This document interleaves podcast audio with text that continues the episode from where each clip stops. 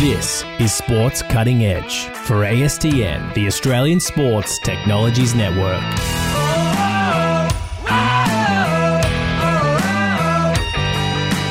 Here's your host, Lockie Wills. Hello and welcome to another week of Sports Cutting Edge, all thanks to the Australian Sports Technologies Network, powering sport through innovation. You can check them out at a s t n dot com dot a u. Huge show for you today. We've got one of the Cinderella stories of Australian sport, Colin Funky Miller, who completely reinvented himself to become an Australian Test cricketer at the age of thirty-four. This is one of those stories that shows never give up hope. Never give up on your dreams and think outside the box. That's what Colin Miller did. We're going to talk about how he did it, the resilience, the discipline, uh, the ability to be able to, as we say, literally reinvent his game. He went from being a medium-paced bowler to an off-spin bowler for the sole purpose of making his dream of becoming a Test cricketer come true. He did it. He made that dream come true. We'll find out how. As well as that, we'll talk about all the fun and frivolity he had, all the hairstyles, all the colours. Uh, Funky was one of those blokes who just made cricket so much fun. And now he's living in Las Vegas. So how appropriate is that? We're going to cross to Las Vegas very shortly and chat to Colin Miller. Also on the show, um, you know, so many of these uh, the great stories of the modern age of technology, they're the innovations, the creations that happened in a garage, in a back block somewhere. We've got one of those for you today. Nick Fredrickson from Timing Solutions. Timing Solutions are the company that power Little Athletics in this country and also school sports. So, you know, Little Aths, of course, it's part of the, the folklore of Australian sport. Um, all the hardware, all the software for their timing comes from Timing Solutions. This company started in a garage in country Australia. We'll find out from Nick Fredrickson how they did it. Uh, we're also got, now this is nice too, I mean, you look at the... the way that technology can actually help the environment and help with economic opportunity. We're going to speak to a young gun Aussie geologist, Pete Coleman. He and his wife, Kelly, have started a business uh, that's an app. It's called ReShare.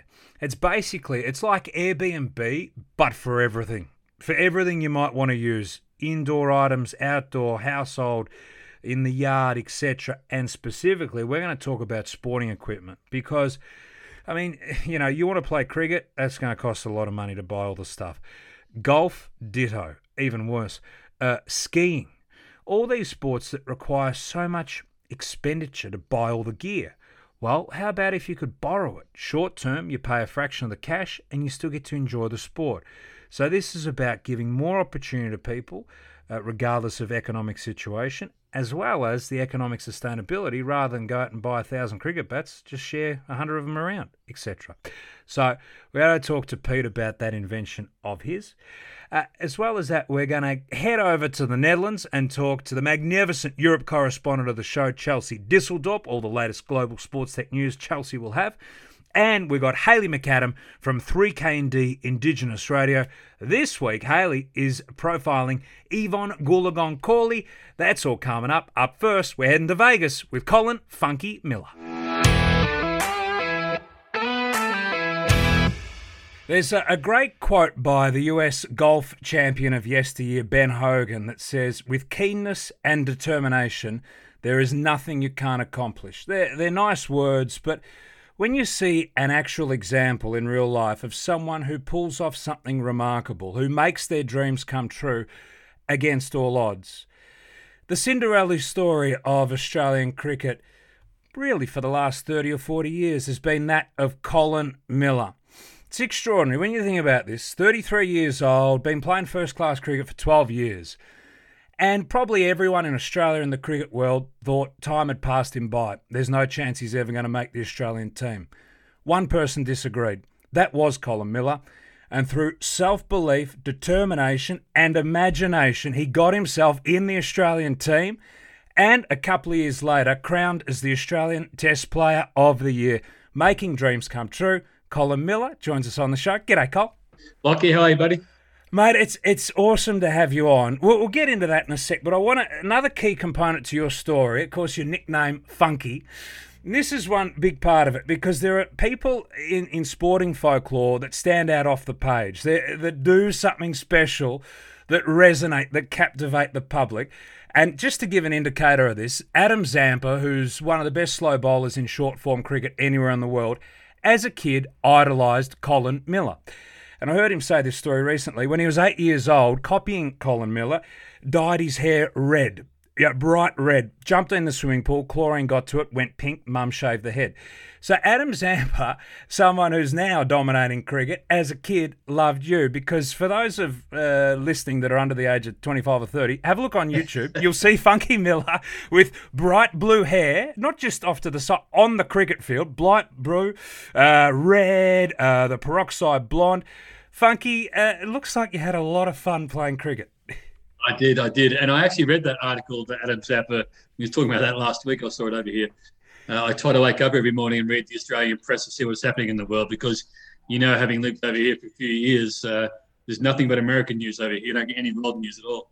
Mm. So I read my Australian newspapers every day. Um, yeah, I, I loved playing cricket. Cricket was just something that I wanted to do from a very young age. Uh, my dad was a cricketer. He, he played he played a lot of good um, club-level cricket in Melbourne. Um, he was my first coach. My older brother was a was a fast bowler, um, who was a superstar fast bowler, probably the fastest bowler in Victoria. Um, he's four years older than me. Um, um, uh, it, my my grandfather on my on my mum's side uh, was a was a fantastic grade cricketer uh, in, in in Melbourne as well, in the suburbs. So it was always inevitable that I was going to play cricket. Just um, at what level? I think every kid. Once you decide you want to play cricket, you decide you want to play for Australia as well. You hope you're going to play for Australia, because that's why you play cricket, is to one day be on the M C G and, and walk out there in front of eighty thousand Victorians and Australian fans and, and hopefully do well. Well, that's it. Um, and I, I mean, it's extraordinary what, what you did. So I want to... If we go back to nineteen ninety-seven, you, you know, you're about thirty-three, you've been playing first-class cricket a long time, medium medium pace bowler, really smart player, and a really good, strong Sheffield Shield cricketer. At that stage, a Sheffield Shield was, you know, as strong as international cricket is today sometimes. Um, an amazingly strong competition. You're playing really well, but there's just not an opportunity to get in the Australian side. And my understanding is you're over in Holland, you're playing some club cricket, and you decided to completely flip the script. Can you tell us what you did? Um, yeah, you're right. That, if you look back at that era that I was bowling medium pace and, and medium fast, there was Australia had a plethora of fast bowlers. Mm. So, you know, although I was having forty-five wicket seasons in first-class cricket, in the Shield cricket, there was never going to be an opportunity for me to, to, to play at the next level as a as a medium pace bowler. So I had to discover something else. Um, I knew I could bowl spin. My, my older brother, Wayne, uh, and I, as, as you do as brothers, spent our childhood in, in the nets, in the local cricket cricket ground, and uh, I was actually a better leg spin bowler when I was younger than I was an off spin bowler, uh, and my brother was a fast bowler, so he always just tried to kill me all day long. And when I finally got a chance to bowl to him, uh, I would bowl a bit of left arm, bit of right arm, bit of off spin, bit of leg spin. um, I just did a bit of everything, and so the opportunity to bowl some spin in club cricket really first started in, in the U K.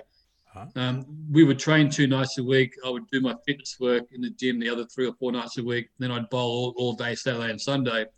So on Tuesday and Thursday, I'd bowl spin the nets just to give my body a break, and mm. it was something I enjoyed doing. I never got a chance to bowl it uh, while I was playing the leagues in England.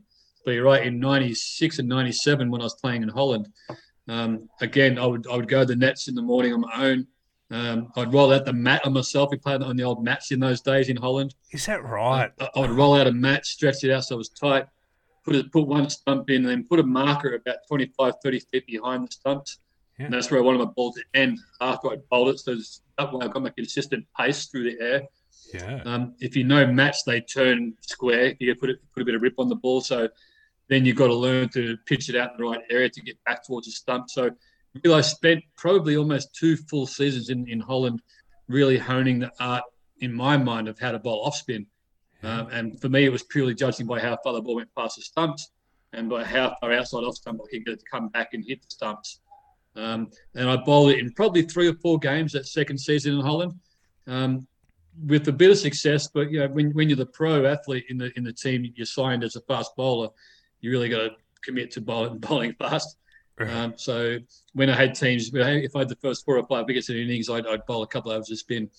And then the next, that pre-season back in Australia, um, in Tassie, we were playing a few trial games before the season started. And I, I'd said to David Boon, you know, we need a bit of variety in our bowling attack. Mm-hmm. We had a fantastic medium-pace bowling attack, but we had, didn't have that variety. And Hobart being a pretty flat track, mm-hmm. um, we were having trouble bowling teams out.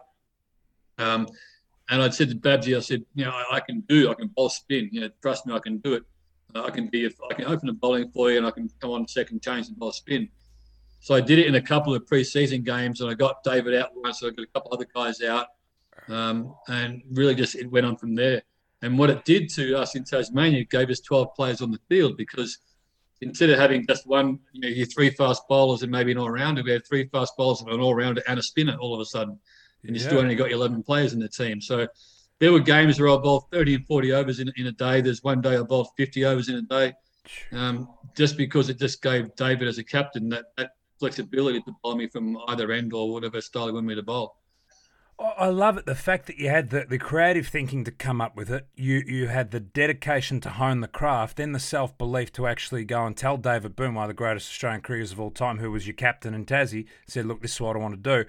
Talking about self-belief. So here we, I've got this quote here. Peter Taylor, who was a selector at the time, you were sitting next to him and you said, mate, I'm going to bowl spin next year and I think I'm going to be the best spinner in Australia. In my mind, I couldn't see myself not being successful. What you did the next season is become the most successful bowler in the history of Sheffield Shield cricket. Sheffield Shield cricket's been going for eight hundred years. You became the most successful bowler ever in a single season. Amazing. You broke a sixty-year record of uh, Chuck Fleetwood Smith. Uh, you took, I mean, sixty-seven wickets in eleven games at an average of twenty-four bowling off spin, as you said, on flat tracks. And at that time, ninety-seven ninety-eight, you're bowling against Dean Jones. I mean, you're bowling against some bloody high-quality opposition. That's extraordinary. I mean, can you tell us about that role of self-belief? What was going on between the ears that actually allowed you to do what you did? So I'll go back to the Peter Taylor story, and I was, I think I got dropped for a game. Uh, so I was uh, not even in the squad. And I, I'd known Peter for a couple of years, you know, playing against these guys, and know he was a selector. And um, and I, so I just sidled up next to him and said, we're just chatting about cricket. And I'd watched Australia over the last, the previous three or four seasons try out a couple of spinners, mm. um, and, and with, without a lot of great success. And I just saw there was a there was a gap there. Yeah. I just and, and I have, and it's not arrogance. Self-belief is knowing in your own self that you can do something well. Um, sometimes it comes across as arrogance. And if you look at it, at it, that's what I loved about good batsmen. They had a lot of self-belief, and sometimes it came across as arrogance. And Dean Jones was always the best example of that. Just a fantastic, fantastic athlete with great belief in his own ability. But people thought he was arrogant. No, he wasn't. He was just a really good cricketer. Mm. Um, so I knew that if I was given the opportunity to play for Australia at some stage, I would do well. That we had been at a, as a medium-pace bowler or as a spin bowler. I just knew deep down in my own heart um, that if I was given, given that chance, um, I wouldn't let the team down. Uh, and I knew after thirteen years of first-class cricket that I could do uh, any job that was asked of me. Um, one of the big benefits I had as a, as a spin bowler was um, I had great control. Um, yeah. Right from ball one, I could put two bat pads in from ball one and know that they weren't going to get killed. Yeah. Um, my my captains in the Australian team, Mark Taylor and, and Stephen Waugh, both knew that as well. So yeah. when they gave when they threw the ball to me, whether it was the new ball or the old ball, like, they knew that straight away I was going to I was going to be on the mark, and I could put pressure on the batsman. And I knew I could do that. And and that season of the sixty-seven wickets, and you can ask any athlete in the world, when you get in the zone. Um, there's there's something that happens to you, and I honestly believe that every game I played, I was going to get ten wickets. It was just there was a three month period. There, 'cause if you go back and look at those stats, I started that season off really slowly, and I, I think it was about the fourth or fifth game where I got up six or seven wickets, and then for the rest of the season we just you know just dominated. But I just got into a groove, and the ball just come out of your hand like you're not even trying. It's just, and it's turning and it's drifting and. People are getting out, and every, every ball you bowl, you, you feel like you got a chance, and then that self-belief becomes a little bit of, wow, I, you know, I really can do this, and, and that relates to anything you do in life. I mean, I I, I, I love playing golf now, and I've yeah. been down to a two handicapper, Um, I'm not there anymore, but God, I don't play enough. But, but when I'm playing, even now, if I'm playing to a ten handicap, I still believe I can go around a six under.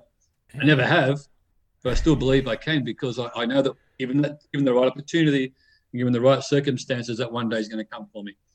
Totally. Can, what about for people listening to this? I mean, because that's the thing. We, you know, you look at Instagram, there's an inspirational quote every thirty seconds, and, and, and nice words are great. But talking to people who've actually put those words into action and done it, that's what we've got with yourself here. What advice would you have for people that in whatever area of life, whether it's sport or anything, personal, business, when they're struggling with that self-belief, what advice would you have? How do you tap into it when you're, when you're going no good? So I had to learn that again when I moved to the United States. Um, mm. When I retired from cricket, I went into a little bit of media, so a little bit of T V week. Mm. I did some stuff at E S P N over in Singapore. I was doing a little bit of radio and T V in Melbourne, writing for magazines and newspapers, doing corporate speaking, talking about myself and having a, lot of, a couple of funny stories. And then you move to the U S in two thousand eight and no one knows who you are. Yeah. They got to find a new career. And luckily, my wife's best friend was the C E O of a timeshare company. And they said, hey, we'll give you we'll give you a job. Do you want to work in security or do you want to work in maintenance? I know nothing about either of them, but how about I go for maintenance? Yeah. And I, even though I was getting the job was being created for me in the company, I still had to go for an interview with the director of, we call it engineering over here, was really maintenance. Yeah. And um, he, uh, we sat down for the interview and I really didn't know anything about how to change a light bulb, how to fix anything in the world. I didn't know anything. And he told me about the wage was twelve dollars an hour. And I'm like going, what, every hour? Yeah, yeah. yeah. I go for forty hours a week. I worked out very quickly. That was uh, four hundred eighty dollars a week. I'm thinking I can't live on that. I just come from four thousand dollars an hour as a corporate speaker. Yeah. Um, and after the first week, I, went, I came home to my wife and said, look, I can't do this. I need to be in charge. So over the next uh, – just under two years, I taught myself how to fix everything in our house. While my wife was at work on Friday, I would tear the house apart. Yeah. I would tear the refrigerator, the oven, the microwave, the dishwasher, the washing machine, the dryer, and put it all back together, hopefully before she got home. and, and within the next eighteen months, I was assistant director of, of engineering. Uh, and now I've been working in this field for almost eleven years now. Uh, I'm an assistant chief engineer at the Marriott Hotel in Las Vegas, and And I, I run a team of thirty guys and girls that work for me. Um, and I just made myself create a new career because I had to. Yeah. Now, I could have easily sat back and maybe took a job with Cricket America or maybe done something else. But, mm. you know, I was only forty-four when I moved here. And mm. you know, you got to you got to do something in life. And you can't just sit back and expect things to be given to you like they were in Australia. And yeah. when you play cricket for Australia, a lot of things are given to you. But when you're out on your own, you got to do your own thing. Um, it was a really good learning experience for me. Mm. But getting back into being a manager and leading a team again is what I really enjoy. So now I'm back in that team atmosphere and I get to help people and guide people. That's fantastic. And you, I, I, I've been to Vegas a few times, and, and your Marriott's Grand Chateau is just magnificent. I, I'm actually a Bon Voy member, so I've got to come and stay at the Marriott's yeah. Grand Chateau. Vegas is a lot of fun. We, we might get to that a little bit shortly. But there's something interesting you really said there. And I actually, I um, you won't remember this, I do. So in nineteen ninety-nine, I was in grade five. I went to a, a cricket clinic, and the Aussie players were always fantastic. They'd go to the M C G and put on a clinic for the kids in the lead up to the Boxing Day Test. You were there. You're in the Australian setup. It's a, you know, a, an amazing time for you in life. You're in the Australian side, and all these kids are standing around. And I don't know, it must have been one of the dads or someone brought up the topic of luck. Someone brought up that topic. They just said something about luck to you. And I don't know what the context was, but I still can vivid, and all my life I've remembered these words you said because it just it just stuck with me, and it's I've tried to embody it. You said, you make your own luck in life, you know, and it's such an empowering thing to rather than leave it up to fate or chance, you actually go and do it. And obviously that's something you told me as an eleven-year-old kid, stuck with me forever. Um, and it's something that whether you're talking about what you've done in Vegas or, you know, because a lot of athletes struggle. After the curtain goes yep. down, they struggle. You have been able to reinvent yourself there. But to even get yourself in the Australian team, you did it. So it just shows an iron will. Um, yeah. Do, I, you don't remember that, Dave, but I, I, I wouldn't have imagined because there'd be so no, many but, of those but, I, but, I, but I firmly believe in the old saying that you create your own luck. And like, I listen to a, the Howard Stern show over here every morning on the way to work and then on the way home from work, and he was interviewing Ed Sheeran just mm. two days ago. And everyone just thinks that Ed Sheeran is just a fantastic, this fantastic songwriter and musician who's making hundreds of millions of dollars, and it, you know, it just happened for him overnight. You know, he just got lucky. Mm. Well, he, he made his first album when he was eleven years old.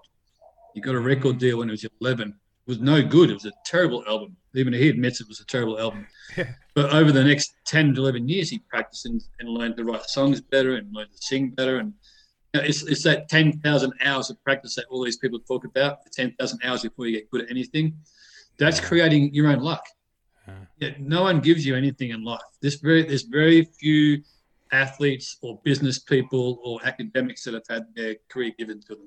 Mm. They've Some of them, like maybe LeBron James, but then he'll tell you that if you watch him, I follow him on social media. Mm. In the off season, he spends more time in the gym than probably half the other league spends yeah. in the gym. So it's not luck that he's the best player in the world. Mm. He's worked at it, but you're still going to make that luck. And people perceive it as pardon, people perceive it as luck, but I, I perceive it these days more as it's a, a lot of very much hard work and dedication that gives you that perception that you've had a lot of luck in life. Yeah, I love it. I love it. And, and it's so funny hearing you say that because it just harks back to literally twenty-three years ago. Hey, I, I want to talk to you about um, what it was like. So you have that magical summer, as you said, three months, you're just in the zone. At the end of that summer, was there a part where you actually got to, I don't know, you're sitting in the car or something at the set of traffic lights, you get to think, gee whiz, I actually did it. You know, like, because you had the belief, but then you did it. Is there a chance, did you get a moment where you actually were able to sort of reflect or bask in it? Um, not, probably not for a couple of years mm. um, because I got into the Australian team and there was a lot more test cricket being played back then. Mm. Um, the tours were a lot longer, so you spent a lot more time of the, of your year playing cricket. And back then we played, all the Australian players played Shield cricket as well and club cricket. Yeah. Like today, so you, you're busy. Really, I had three and a half years of this being really, really busy playing cricket, ten to eleven months a year.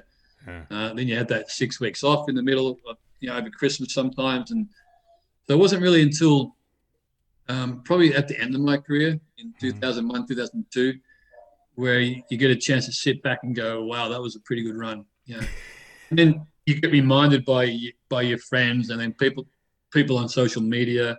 Um, I still get sent the video of me bowling with blue hair in Sydney. Someone sent it to me just the other day on Facebook. Hey, Colin, have you seen this before? I get that at least every two weeks. I get that sent me once. Um, I'll get the video of me hitting curtly for a couple of sixes in uh, Antigua a couple of times a year.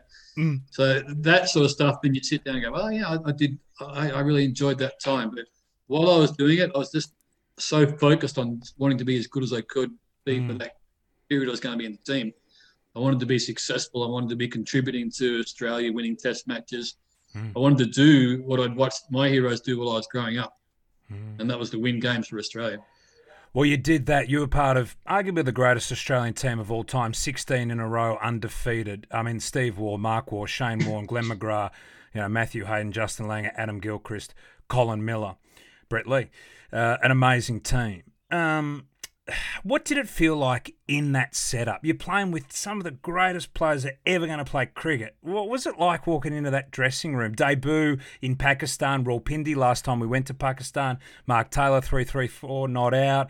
What did it feel like? It must have been amazing. Uh, it was pretty cool. Um, the, the big advantage, and I've said this before, was I, I've been playing first-class cricket for twelve years. Mm. So I knew everybody in the Australian team. Uh, we we'd played against each other numerous times and had beers together and after the games and gone out together and had fun. And so me, it, I wasn't some twenty-year-old kid making his debut who played six first-class games uh, and walking into a room full of veterans. I was walking into a room where I was one of the oldest guys in the in the room um, play, to play a game with guys I watched grow up, uh, like yeah. guys like Damien Martin and Justin Langer who were young kids compared to me. And uh, and now I'm in the team with them and um, you know, Matthew Hayden, I watched come through Shield cricket in Queensland. I played on played in his debut game against him. Um, played against those guys for, for years before I got to play for Australia. So hmm. the intimidation factor wasn't there for me. No. Uh, all I wanted, to, all I wanted was to be given the opportunity to play. And and at thirty-four, I, I in my own mind, I'm, I thought they would. They're not going to take me to Pakistan to sit on the bench. Hmm. They're going to take me to Pakistan to play. Um, so I was prepared mentally when I got there to, to play every test match. Jeez. How did it feel when you first walk out in the baggy green cap? What did it feel like? Pretty cool. Yeah, Mark Taylor presented my baggy green to me, so that was really nice. And then um, mm-hmm. uh, my this my first over ball was medium pace, and I think it was the fourth ball of my first over. I got Salamalik caught at second slip. Uh, who would who would have bet on that, eh? Yeah. Um, he might have known it was coming fourth ball. Yeah, that's a, no, I'm telling you, it was, a, it was a, nearly a wide half volley. That's all it was. He had to reach with one hand to hit it. So uh, Mark Taylor took a low catch to his. War, I think, caught it low to his right-hand side. So yeah.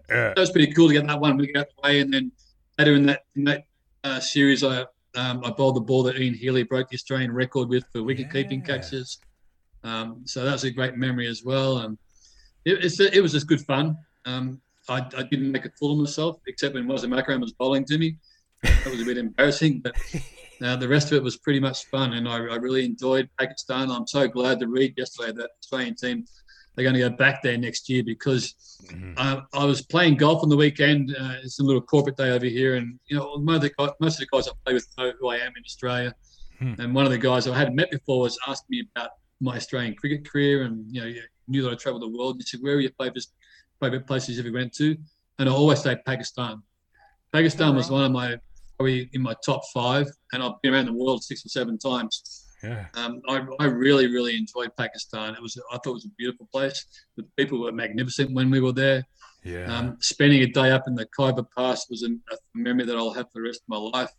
Yeah. Um, a day with the, the Khyber riflemen in their in their army barracks halfway up halfway up the Khyber Pass. Um, it was just a fun, just a fun for me uh, experience because outside of cricket, I'm a traveller. So yeah. to, to now get paid to go to Pakistan and have it done for free, um, I, I'm taking every opportunity I can get. Even though at the time we were surrounded by security and just across the road you had to have like a couple of armed armed, armed guards with you and your, and your own personal Australian security. Yeah. But it was it was just you know, a great tour and, and the people there were fantastic. And our, our our liaison manager we had, and I just can't remember his name, but he was a fantastic guy. We had for six weeks while we were there. Mm. Um, just great memories.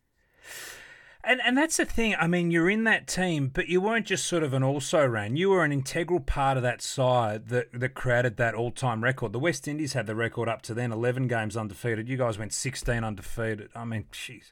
And you're there. I mean, you play eighteen tests. You average twenty-six, which is an unbelievable average for an off-spin bowler playing test cricket, particularly at that time. That was such a strong time in international cricket.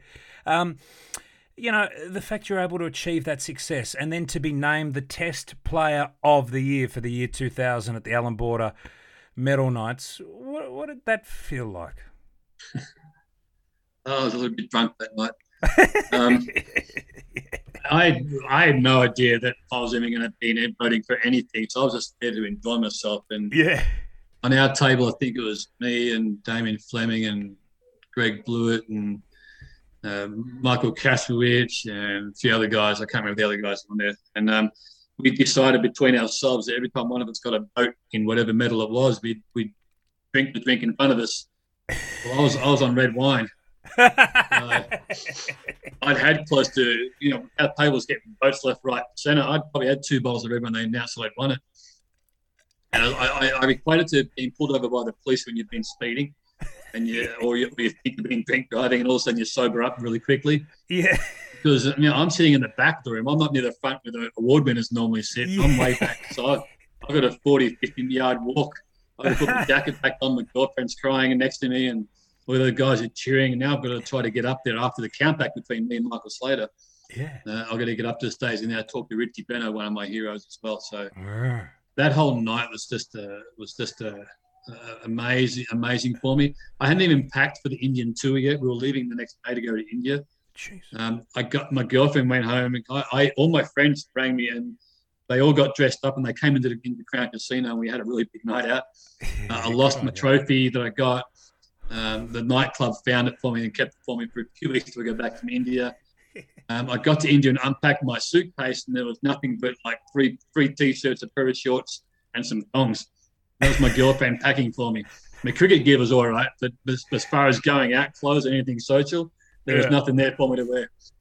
Fantastic. Oh, mate, it's you live in the dream. Hey, on that Indian tour, that was one of the greatest tours of all time. For people that, that perhaps missed it, too young to, to know about it, the two thousand one three-test tour of India. I mean, that was just incredible. You had the Lakshman yep. and, and Dravid, you know, the follow-on, the turnaround, the second test, third test. You had Harbhajan Singh taking a hat-trick. Um, what was it like on that tour, Cole? What was, what was it like?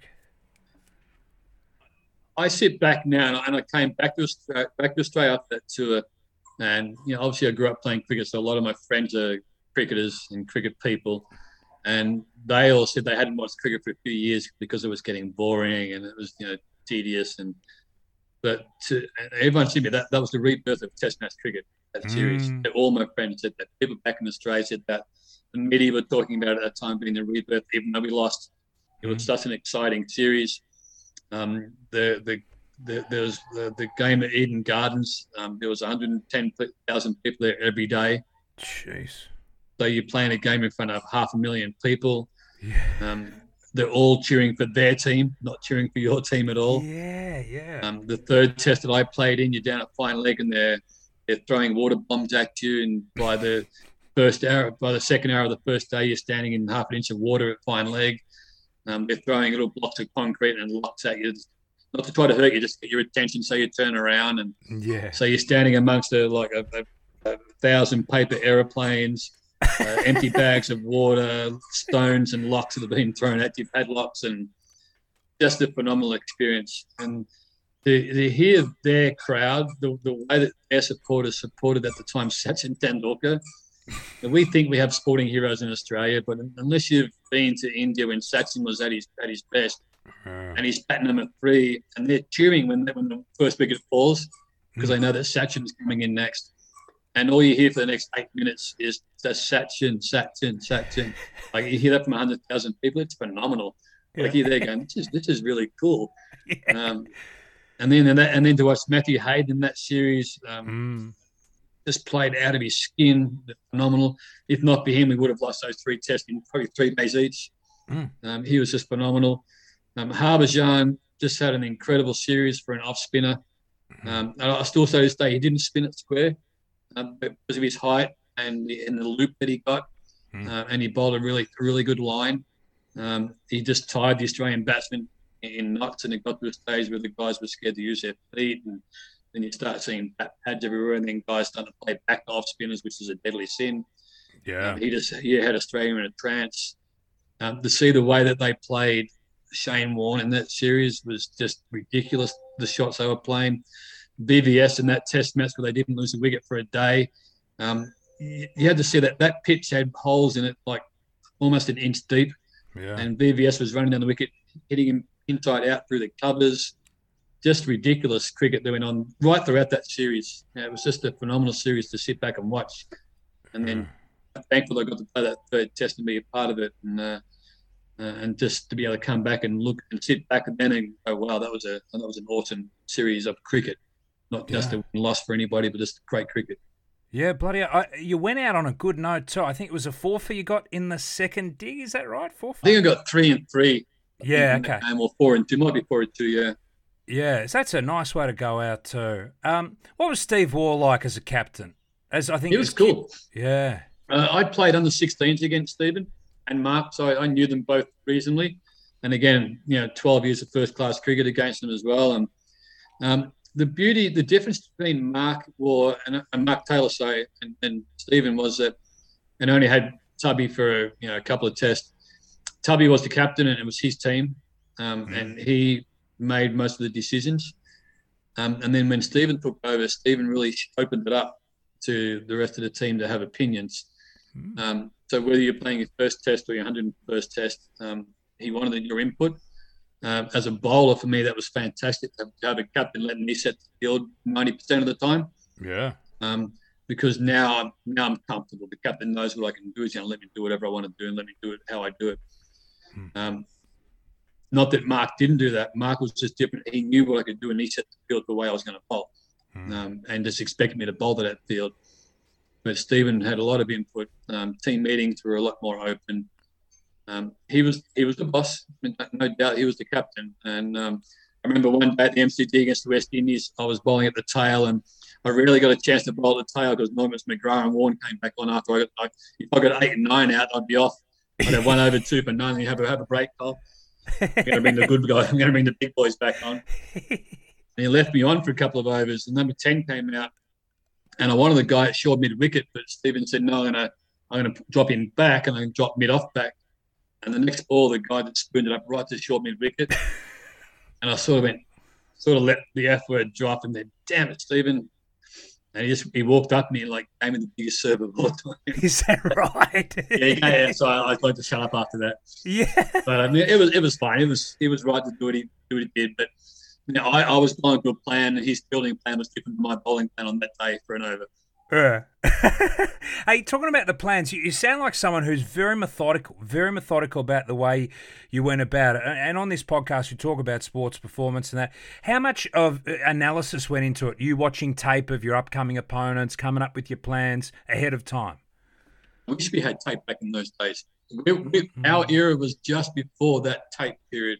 Yeah. Um, so really most of what I learned was watching T V, watching Test match cricket live. Yeah. Um, not tape. I think the invent of tape um, was is amazing. I, I went and watched Australia. Last time I was back in Australia, which is maybe six, five or six years ago, hmm. um, I went to the M C G to watch Australia play, and Michael DiBenuto was the batting coach. I think he's back there now. Hmm. Um, I went into the room after the game to say good day, and he had all the batsmen had iPads out, and Michael had given their highlights for the day of their batting. And I was just... They were um, swiping through the good shots they had played all day. Yeah. Positive feedback about themselves. I thought it was phenomenal. Yeah. I imagine the bowlers were doing the same thing, swiping through left to see the best balls they'd bowled all day. Huh. I wish we had that. Um, back in twenty-odd years ago, we were really relying on just what you knew, yeah. um, what you knew your own ability level was and, and what the other players in the teams that might have played as this guy before, what they were telling you. Yeah, it has evolved so much. Do you think what you did, being such a versatile player, are you sort of surprised there's not more of that, where you have players who can play multiple roles? Um, I think it's starting to come again. Um, I see now in T twenty there's guys that are bowling medium pace, bowling spin. Reverse sweeping and reverse batting is almost the same thing these days. Yeah, true. But I think it's slightly illegal. Uh, so I think I don't. I think you need to tell the bowler you're going to sweep him for six left-handed when you're a right-hand batsman. Yeah, uh, I think it gives the batsman a bit of an advantage. Um, but I, I know I hear that there's bowlers around the world that are doing both.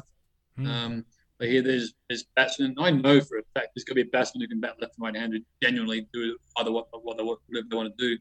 Mm. I always thought growing up when I was playing cricket that I, I was a baseballer first. I was a pitcher. Yeah. And I always like pitching to left-hand pitchers, so left-hand batters. Yeah. Well, imagine if that whole team turned around and batted right-hand. Mm. Same in, you know, if Mitchell Johnson loves bowling in-swing as the left-hand batsman, why not all the batsmen just turn around and bat right-hand yeah. and just negate Mitchell Johnson's best in-swinging Yorker? Totally. I mean, when Shane Warne was dominating world cricket, his legs and his leggies, why not all turn around and bat left-hand? You know, yeah. just... There's no reason why it can't happen in the future. It just, just needs a coach and someone with a bit of vision to spend a year or so training their team to do that. You, you live in you live in the U S. You've seen it. Baseballers are bat left hand one innings, right hand the next innings, and they hit equal amount of home runs, you know, left to right handed. Mm. So I think that's probably the next area that cricket can go to to really change the game again is switch hitting, um, mm. switch bowling, left and right arm bowling, um, which which I did as well. Mm. Um, There's no reason why you can't do it. I just think it takes someone with a bit of courage to do it. Yeah, uh, totally. Hey, well, would you get into a bit of coaching stuff in future? You know, we see the game expanding, all different teams from all around the world loving their cricket now. Would you get into it? Um, I, I was given an opportunity over here about seven or eight years ago to, to help the U S team out. Yep. Um, but at that time, U S cricket was was a shambles. Wasn't very well run. It was, you know, mm. they wanted me to get my job here in Las Vegas to travel to New York and Florida and, and California and to do some coaching with, with no guarantee I would ever get paid for anything or no guarantee that the association was even going to be recognised by the I C C. During that first three or four years I was in the U S, the I C C suspended U S cricket two or three times. um, okay. just because there just wasn't this wasn't being run very well. Mm. Um, and now to be a coach, you got to be certified. Um, mm. I don't have the certifications. I don't have the time to go back and get the certifications. Maybe I could go back and, and as a mentor mm. at the very least. Um, but I respect the guys who are the coaches now. They've, they've done the hard work. Um, you don't have to be a superstar player to be a coach these days. You need to understand how the body works, uh, the biomechanics, the physical side of the game, the mental side of the game. I think the best coaches in, in sport around the world, and America is a, is a great example, is they're people that not necessarily played the game at the highest level, but they're very smart about the game. And you see in the N F L over here now, there's a lot of thirty-four-year-old coaches, head coaches now, and in baseball, there's a lot of seventy-two-year-old coaches who, who are managing teams. So baseball's almost the reverse of football. It's having a regeneration of young kids coming through. Hmm. Um, in the college game, I love watching Michigan as my team, and John Harbaugh last year was criticised for having a, a very boring style of play. So he got rid of all these old coaches and brought in a bunch of thirty-year-olds. And now Michigan are eight and one this year. So yeah. it's just changed the way the game is played. And that's and that's all cricket is. It's just changing the way it's played. Interesting. Well, uh, you've been so generous with your time. Just last one. I mean, and it's appropriate for the bloke known as Funky to end up living in Las Vegas, which is, you know, the entertainment capital of the world. How do you enjoy Vegas? Um, carefully. I, I used to. I, I was. A, I was a gambler. I, mm. I should admit, um, in, in Melbourne, not in, not in Vegas. I haven't gambled since I've been here, fourteen years. Um, Good on you. You can't live here and, and be a casino gambler unless you're a card counter or something like that, and they catch you pretty quickly. yeah. Um, but my wife and I will go and drop twenty bucks in a slot machine somewhere, whether it's at a gas station or a, a pharmacy or I mean, yeah. anywhere you want to go, you can drop twenty bucks in a slot machine in Vegas. yeah. Um, but it is the entertainment capital of the world. I've seen every major act that's come through the Vegas in the last fourteen years. The best um, live entertainment is here. Mm. Um, I'm a hockey fan now, the Vegas Golden Knights. Um, that's probably the most exciting sport I've ever watched in my life. Yeah, right. Um, at T-Mobile Arena with eighteen thousand five hundred people supporting the one team. Yeah. Um, and they put on such a great show. You know, having played sport in, in Australia and around the world, and then now supporting and watching sport in the U S, and just the way they do it on T V over here as well. Mm. Um, they do sport better than anywhere else in the world. Um, yeah. The introduction for the Vegas Golden Knights is a is a phenomenal experience. Every three nights a week we go to games. Um, Gilly was over here a couple of years ago, just before Gilly was here the week before, two weeks before COVID struck. Oh wow! Um, and we and we accidentally bumped into each other at a game of hockey. At the end of the game, we were both coming out of the bathroom. We, we sort of ran into each other. He'd been calling on my old cell phone number, so he couldn't contact me. So that's how we met. Yeah. And Gilly's now a big supporter of the Vegas Golden Knights because, really, if you haven't seen ice hockey, and like when when, when you can have a Flanagan punch up and the referee just stands back and watches you until one of you falls on the ice, it's hysterical. I watched a preseason game this year where there was eleven guys in the box in the first two minutes of the game. Oh, that's they must ran out of players, but, but it's just good fun and a lot of respect to, to the goaltenders over here. Um, you know, these pucks are traveling at ninety-seven miles an hour, and they're, yeah. they're plucking pucks out of the air. And and these guys, I watched a guy in the first year take a puck full onto his jaw, just a regular player in the field, Jeez. hit him in the jaw. He went down like a bag of spuds, got up, skated off, and came back on two minutes later. God, I mean, these these guys are tight. Yeah. Extraordinary. Uh, N F L football is not that exciting over here. It's a pretty boring game. I've been to a few games over here. Uh, college football I love, yeah, um, especially Michigan. I can't imagine being a school kid and playing in front of one hundred nine thousand people every Saturday yeah. at Michigan. That's that's phenomenal. I mean, those kids are superstars. Uh, they certainly are, as are you. Um, Cole, I just I thank you so much for your time. I love it. And for people listening, you know, this is a great tangible example of, you know, if you believe hard enough for long enough in your dreams, you can make them come true. Colin Absolutely. Miller, thank you very much for your time. Thanks, mate. You just got in time for my wife to come home and the dogs to start barking, so it's oh, a good time to end. Good timing. You're listening to Sports Cutting Edge. For A S T N, the Australian Sports Technologies Network. I'm very excited to welcome to the show now the founder of Timing Solutions, Nick Fredrickson, and it's an incredible story of the ingenuity and passion and skill application that can go into sports tech, bringing it to life, and specifically with Little Athletics, uh, one of the absolute pinpoints of Australian sporting culture, Little Ats. Uh, Nick Fredrickson, welcome to the show. Yeah, thanks, Lockie. Thanks for having me. Oh, mate, it's great to have you on. And, you know, so many great tech stories start in a garage, isn't it? You know, it, it's it's the Steve Jobs, it's the Jeff Bezos, it's the Nick Fredrickson, and your great uh, initial partner in crime, Matty uh, Verovasky. Uh, mate, can you tell us about the journey you and Matt went on? Timing Solutions, you guys provide all of the timing infrastructure for Little Athletics in this country, which is the, the cornerstone of our future Olympic generation. It's such a great part of the Aussie culture, keeping kids fit and healthy, healthy and active. You and your technology helps to bring it to life. Um, also, you're in schools as well, different other uh, athletic pursuits. Can you tell us how your product was born, and can you describe it for us, please? Yeah, absolutely. So probably thirteen years ago now, I think LinkedIn gave me a reminder the other day, which kind of freaked me out. That uh, around that time ago, uh, moved from Brisbane down to Victoria, and my uncle, Tino Vescovi, he's a bit of a Doctor Carl of all things fun and creative and electronics.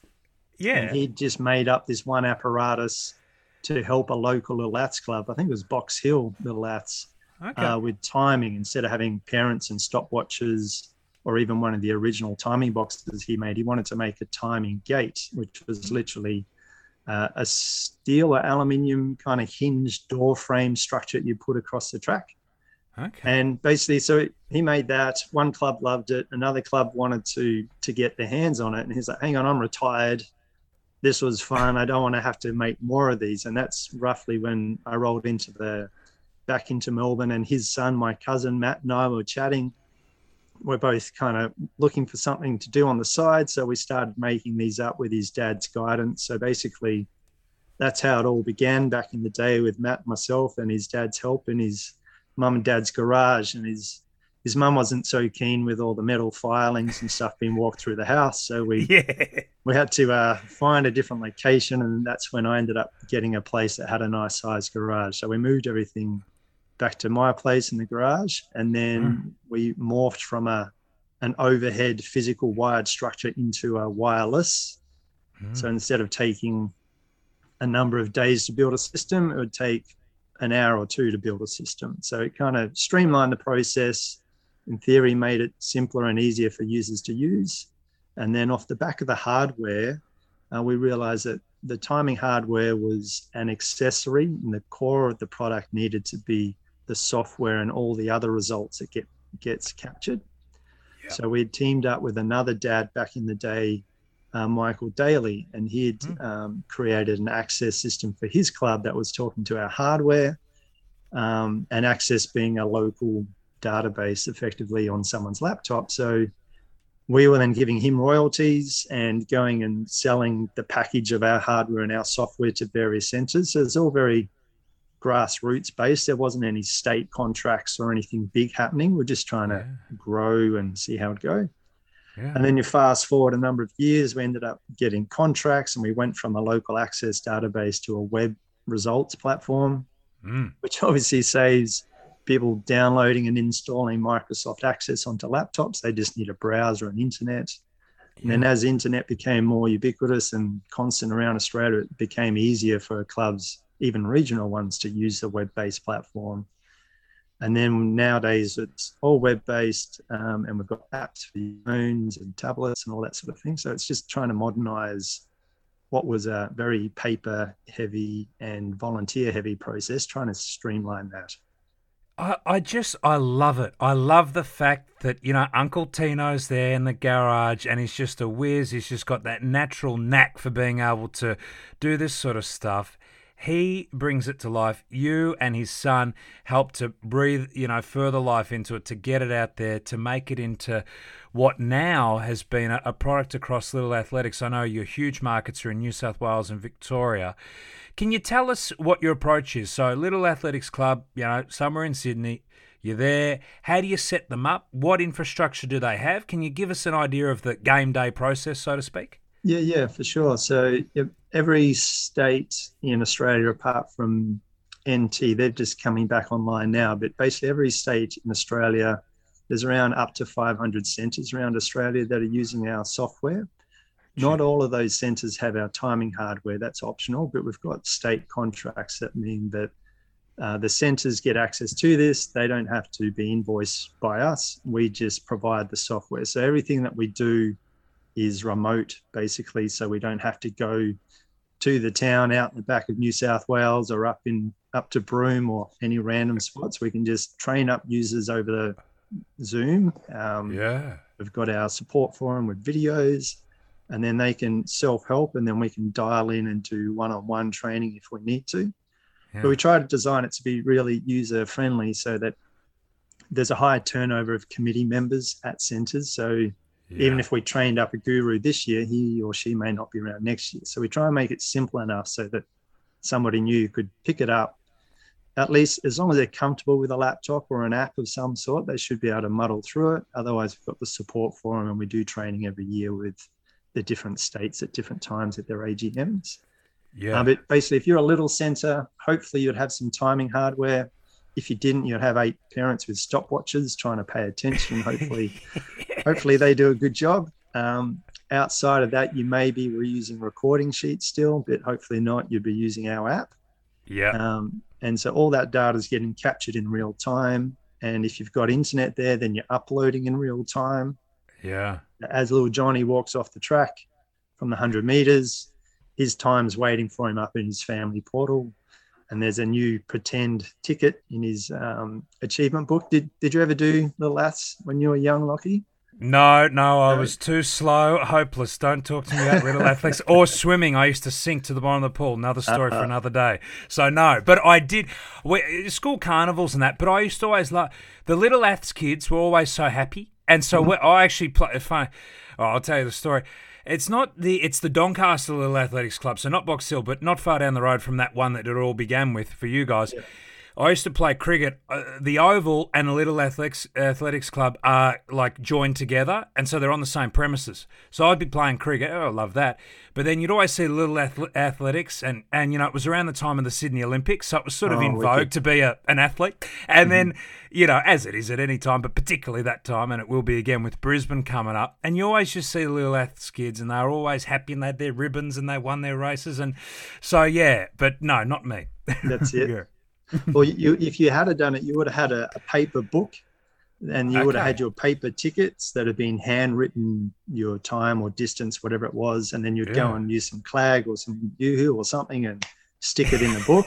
yeah. So at the end of the season, you had this awesome crinkly uh, book with all your tickets. So versus nowadays, it's all virtual. So the moment you walk off the track, if you went and printed off a P D F version, it would all be one smooth surface, so you kind of miss that texture of crinkly paper.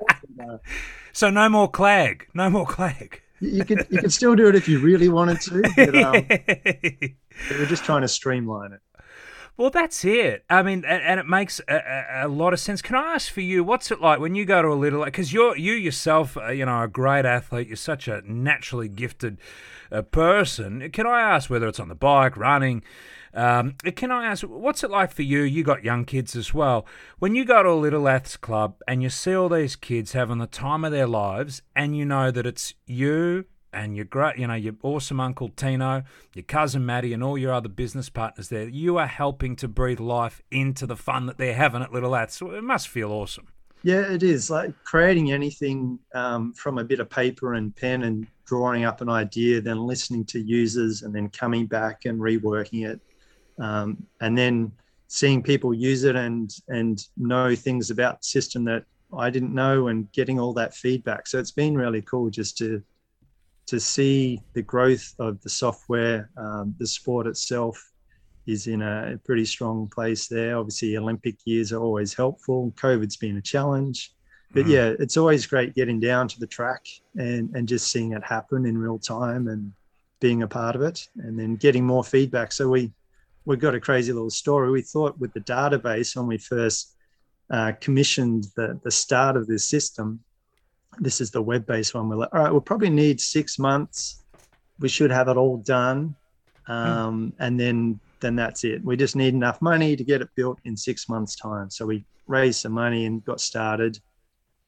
And thirteen year, oh, ten years later, we're still working on it. So it was like, uh, it's like everything software. There's always more to do. There's either a bug or a feature or both that you're trying to add or, or tweak yeah. or add benefits. So it's very naive of us to think we could build something in six months and then would be done. So we, we learned the hard way on that, that well, thought process. Yeah, it, it, yeah, ever evolving, and that's a good thing too. The fact you're not being complacent. Um, something interesting you said there about the feedback you get. What's been the most interesting thing you've heard from you know uh, your, your grassroots little aths? You know, someone who's been there for thirty years helping out the kids, and you've got a bit of feedback from them that you're going, oh, wow, okay, that's a really good point. We're going to build that into our product. Is there something that stands out? Good question. Um, I guess we're constantly getting hit with feedback, but just trying to pick out one that was a real aha moment as such. Yeah. Um, or I could pull one out of the air, but I'm not sure if it, it's the, the gem that you're looking for. So, yeah, um, yeah. Yeah. Well, there's one but, the other day where that were asking for a hotkey, as in if I press Control F, for example, mm. that'll do a particular function.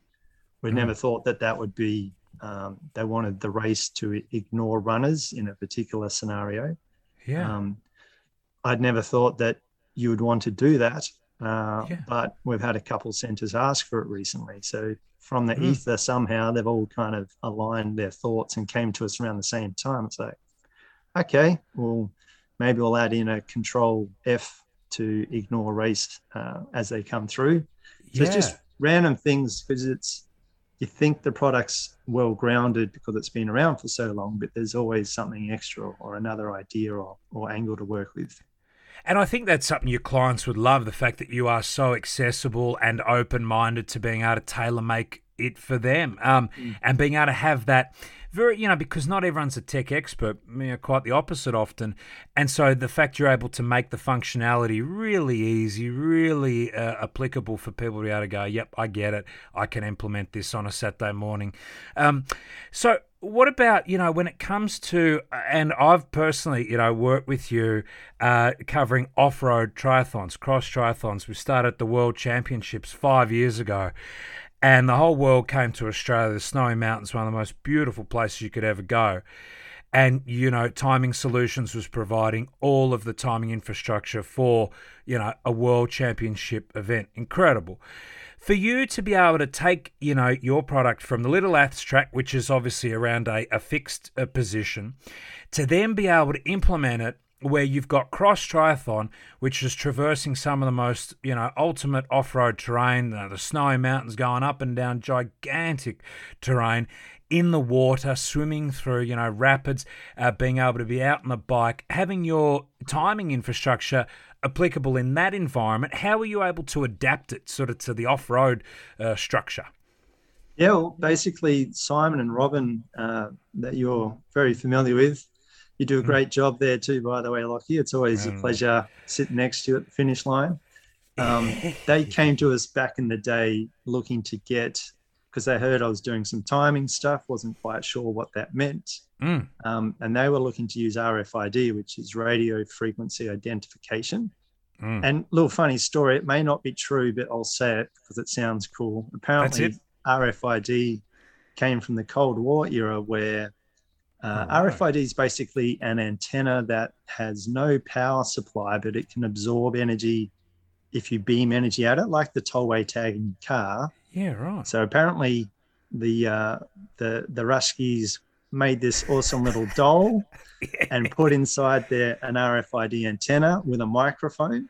Yeah. And they gave it to some U S dignitaries. This is the story I heard, and I'll just keep going with it. But that's it. Put it, gave it to the U S dignitary. He, she, whoever put it in a in their office, yeah. and for all all normal reasons, it was just a piece of wood. But the moment you beam some energy at it with the right yeah. frequency, it would then turn into a transmitting microphone.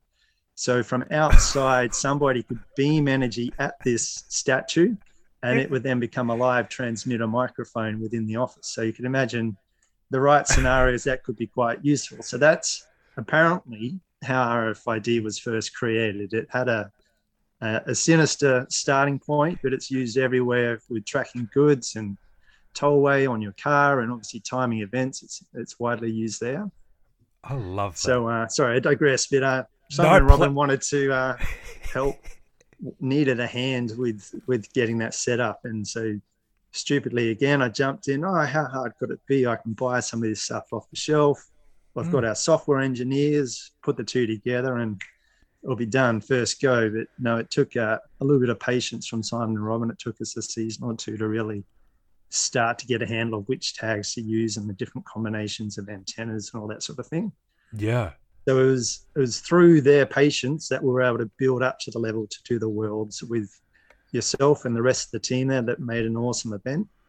So it was a bit scary, well, as always, but it worked out well. So well, absolutely. And you know, the cool thing about all this is, you know, the gold medalists from uh, the Women's uh, Cross Triathlon World Championship of this event we speak of in the Snow Mountains was Flora Duffy from Bermuda, who only a couple of months ago won Olympic gold uh, in the tri, you know, uh, in Tokyo. So it's pretty cool to be able to... You were there. Your product was what allowed Flora Duffy's uh, result to be perfectly illuminated, all the results, all the timings, everything, as she was in the water, on the bike, and then crossing the line.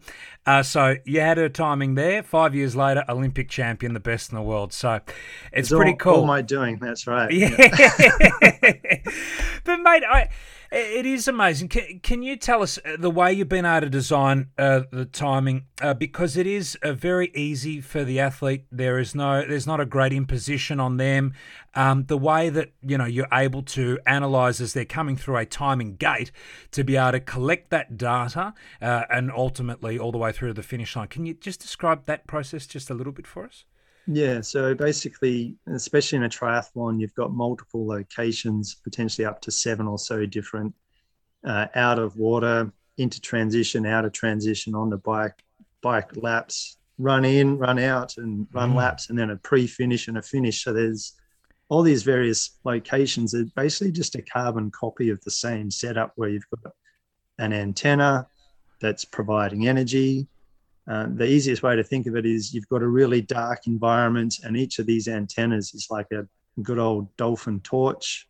Yeah, if you remember those. Um, yeah, yeah. And anything that runs through the torch beam in a really dark night is effectively what the R F I D antenna is doing. It's creating vision, and anything that runs through there, particularly with an R F I D tag, wakes up, yells its number. That number gets heard, and then recorded, and then that all gets transmitted uh, straight up to the cloud, as well as back to the finish line. So it's and it's backed up locally. So there's a few places there if tech has a bad hair day and, and you need to resort to some other way to, to recapture some information. Yeah. Um, so basically just repeat that with all your different stations. Obviously your tags are really important, that A, the athletes have a tag on. That's step yeah. one. Yeah. And uh, the other one is make sure they've got the right tag on, so we don't have a, a female appearing when a male is running through, or the and so on. So that's obviously up to H Q mm. and all the bag handling there to make sure you get the right tags. Yeah. And then the cool part for yourself at the finish line is all that information's flowing through. Sometimes it can be too much information, and, and just trying to trim the screen down to give you just what you need instead of overdose if there's a few hundred athletes and seven checkpoints pumping in data. So it's just a matter of trying to get the finish line set up nicely for someone like yourself to then call them home strong and get the crowd pumping and uh, and and have a great afternoon out. So it's it's basically a simple setup once you've got it dialed, that is, and then let all those feed back to the cloud, save locally, and also push the finish line so that the M C like yourself can do the great job of calling everyone in. Well, I must say, it is so, it is the, in terms of trying to commentate stuff, it is so easy. It, you know, because you've got all that information at your fingertips, the way you and your system presents it is just perfect. So purely just from a commentary point of view, which is a small aspect of it, it's perfect. And then obviously, you know, for the athlete's point of view, to be able to see all their times, all their splits, Um, it's just so comprehensive. And, and you know, as we say, it's so minimalist, this little tag they wear. And I love your analogy of, you know, the Dark Knight, the Dolphin Torch is shining across. Every time the athlete crosses through, it registers. And it's as simple as that. Uh, very complex in trying to do it, but the explanation, perfect. A, um, and that's Robin and Simon Lazenby from uh, Into Adventure, the, the group that put on that World Championship and many other of the off-road uh, triathlon events across Asia Pacific. Hey, um, what's the next step? You know, you guys have been at this for thirteen years. You're Tino, Uncle Tino in the garage. You got the K G B things coming in, all this technology from the Cold War. What What's the next step? What What's the big goal on the horizon for you guys? I'd say the the next evolution for for anything physical these days is, can you remove the physical element and do a software only approach? So mm. there's various ways to to go about doing that, and obviously self-driving cars and lots of other things are using computer vision. So mm. that that seems to be the next the next logical place to go. Obviously it's it's a new area that needs lots of time and money and effort, and hopefully some really cool engineers that can help pull that off. But basically, if you can see it as a human with your two pretty average distracted cameras, that is your eyes, yeah. and you could in theory time something, whether it's a, a sprint race or a yeah. swimming race or a or a cross-country triathlon or any of those things, then in theory, mm. a computer should be able to do that uh, and in with the right frame rate more accurately and less distracted than you could. So I'd say that's that's the next morphing of of this sort of technology. So as long as you can see someone and or a number or a face, yeah. identify who they are, identify what the finish line is and how they relate to that finish line, yeah. then you can start to time people just with software and vision, which is all that we've been doing for centuries with our thumb and a stopwatch and our eyes. So something along those lines.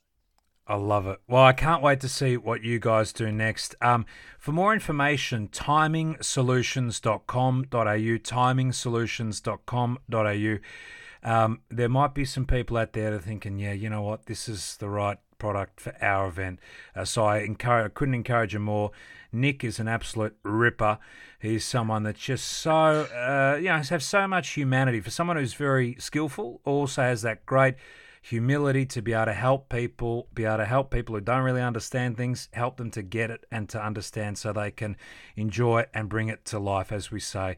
Uh, from Little Athletics to all the school carnivals, you're helping to really create that next generation of Aussie athlete, and most importantly, helping to keep young kids fit and healthy, which is there's can be no more thing important than that. Um, Nick Fredrickson, I thank you so much for your time. Thanks, Lockie. Have a good afternoon, buddy. Beautiful. You too, my friend. I'm very excited now. Uh, this is an incredible story about a husband and wife team, a couple of Aussies that have created a business. They've actually not just created a business, they created a whole concept.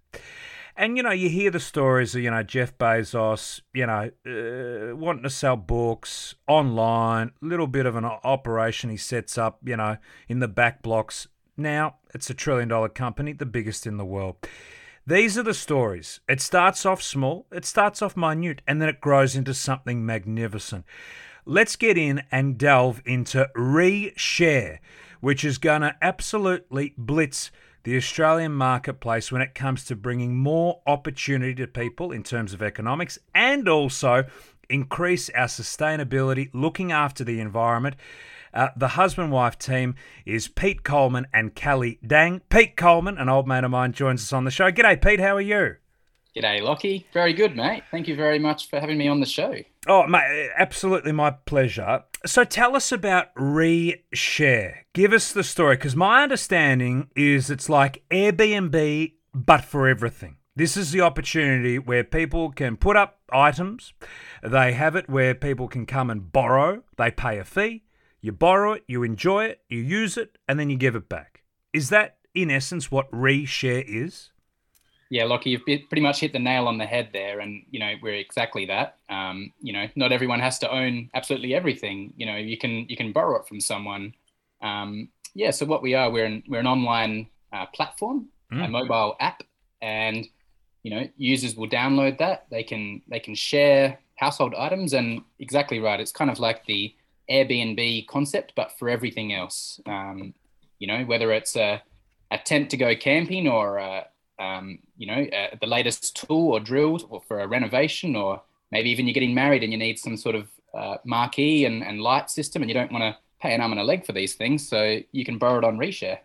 Um, right. So we're kind of everything but uh, houses and automotive, basically. Yeah, I mean, it, it just makes so much sense. That, and, you know, from a sporting point of view, like, I remember when I was a little kid, and I was very lucky, you know, mum and dad, very nice. They they saved up money, and they really helped me out as a little kid to buy all the cricket equipment. Because, like, cricket, you know, the bat, the pads, the helmet, the gla- and it's all essential because, you know, you got to protect yourself from getting cleaned up by the ball. So you need the pads, you need the helmet, obviously. Uh, you need everything. And it costs a lot of money. And, you know, if you got a family with multiple kids and they all need helmets, they all need bat, they all need everything. And bats, geez, they're expensive. So this is the situation where, you know, whether it's cricket gear, golf clubs, you want to go skiing, different um, activities, outdoor pursuits, sporting pursuits, you know, you can have the equipment and you just borrow it on ReShare, Pete. I mean, it's perfect.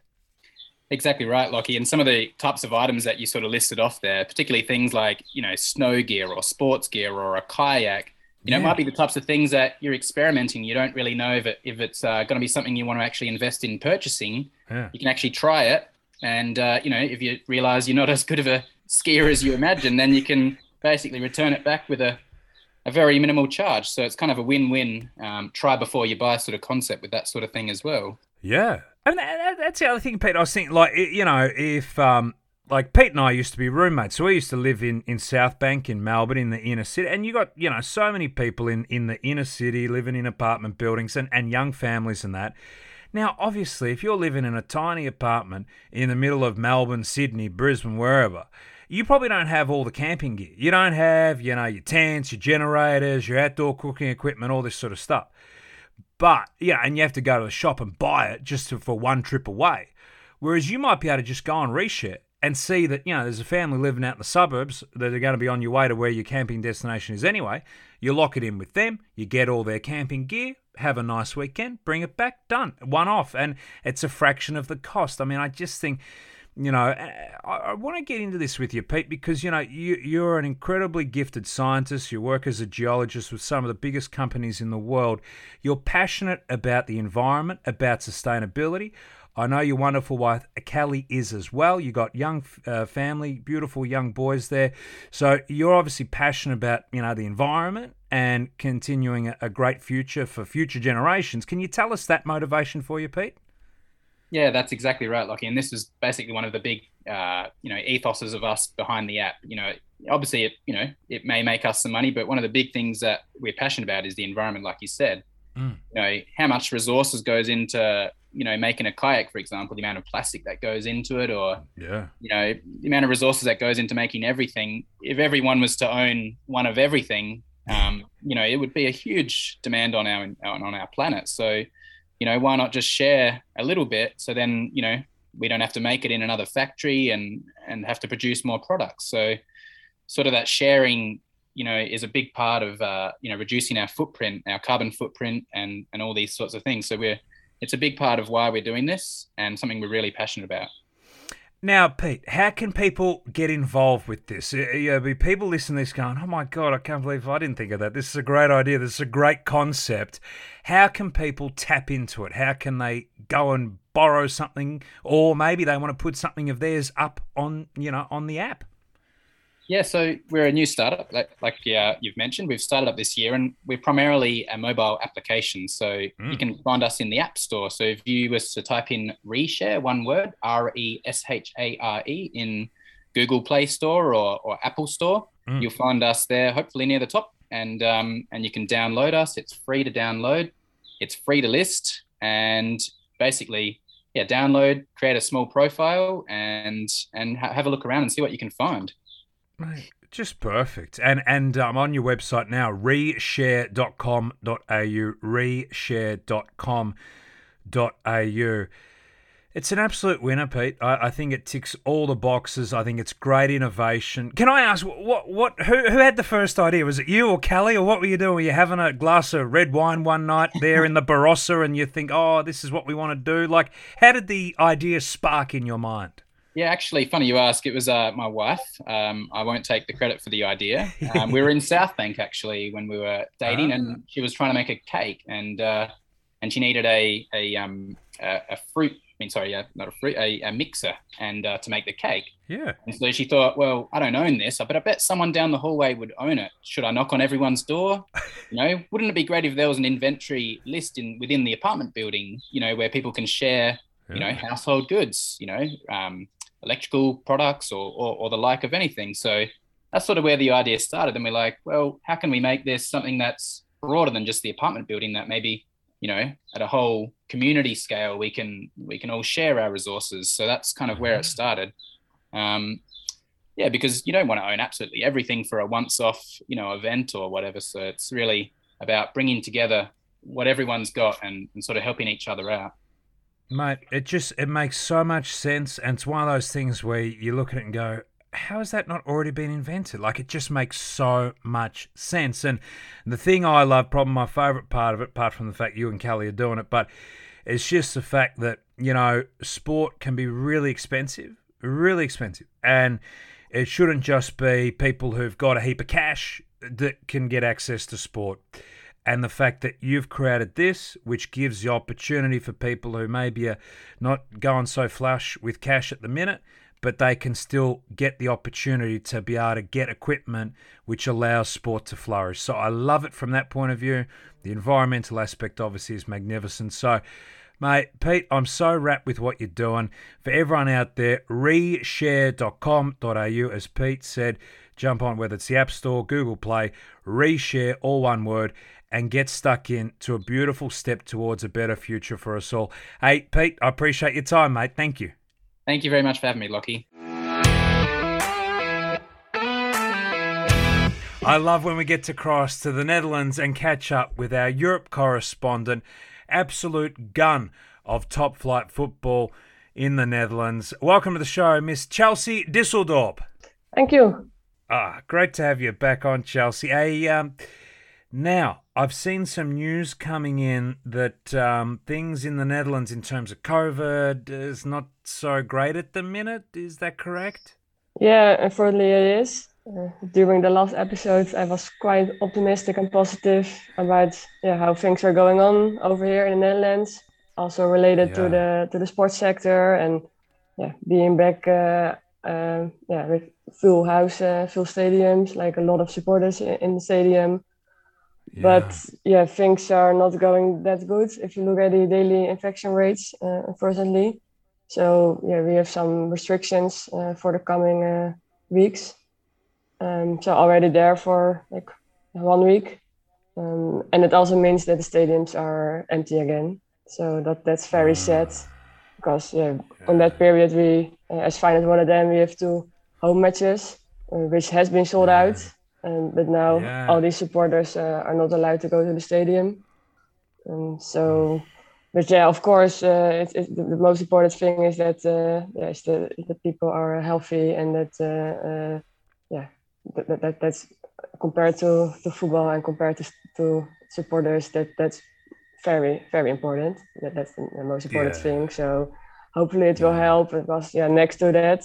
There are also some other restrictions uh, related to uh, working from home and mouth mm. mask um, and mm. restricted opening hours of the hospitality sector and yeah, some more restrictions. And yeah. so hopefully uh, how's going on here currently in the Netherlands, uh, it's not a trend that's going on in Australia as well. Because yeah, if, if you look at you guys, then uh, it's kind of going the other way. You, you, you just have more freedom um, quite late compared to the rest of the world. Um, but hopefully that's yeah. an, uh, yeah, a smart uh, strategy and, and you can still enjoy the freedom uh, over there. Yeah. And I do think it also, uh, like this, this, the the weather season, like the season of the year you're currently in, uh, helps you. Yeah. Like it's it's sunny over there and uh, yeah. people are, are a lot of, uh, yeah, yeah, in the outside air. And over here uh, it's autumn, almost winter. so it's getting colder, yeah. and uh, so that also uh, um, yeah doesn't really help uh, related to the infection rates.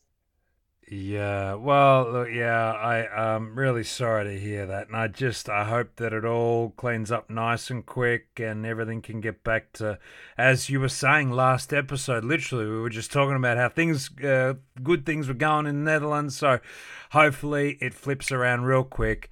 Everyone's nice and safe, and um, you're back to your full stadiums, and everyone's happy, and a great Christmas. So, fingers crossed, everyone in Australia's, you know, feeling it for you, definitely. Hey, um, now let's get some positive news, because your team, Feyenoord Rotterdam, of course, you yourself were an absolute gun player back in the day. Utrecht F C. Now you're with Feyenoord Rotterdam, and you're one of the absolute stars in terms of sports technology, sports analytics with them. Your teams are doing sensational. So your women's team, top of the table in uh, Premier League, and your men's team are third with a game in hand. So basically, they could be top, really, if they had the extra game played already and won it. Uh, extraordinary results. You guys must be feeling sensational. Yeah, it's indeed. It's fantastic uh, yeah, how they're doing it on the pitch. Um, yeah, so of course, we're enjoying that. And... And next to the to the position and to the ranking of the, the Dutch competition, and in a few mm. days' time, they also uh, the the men team also have the opportunity to uh, qualify for the next round in the Conference League uh, mm. by by by by keeping and getting the the final uh, top position of the of the um, of the pool, because they are currently uh, uh, on the first position.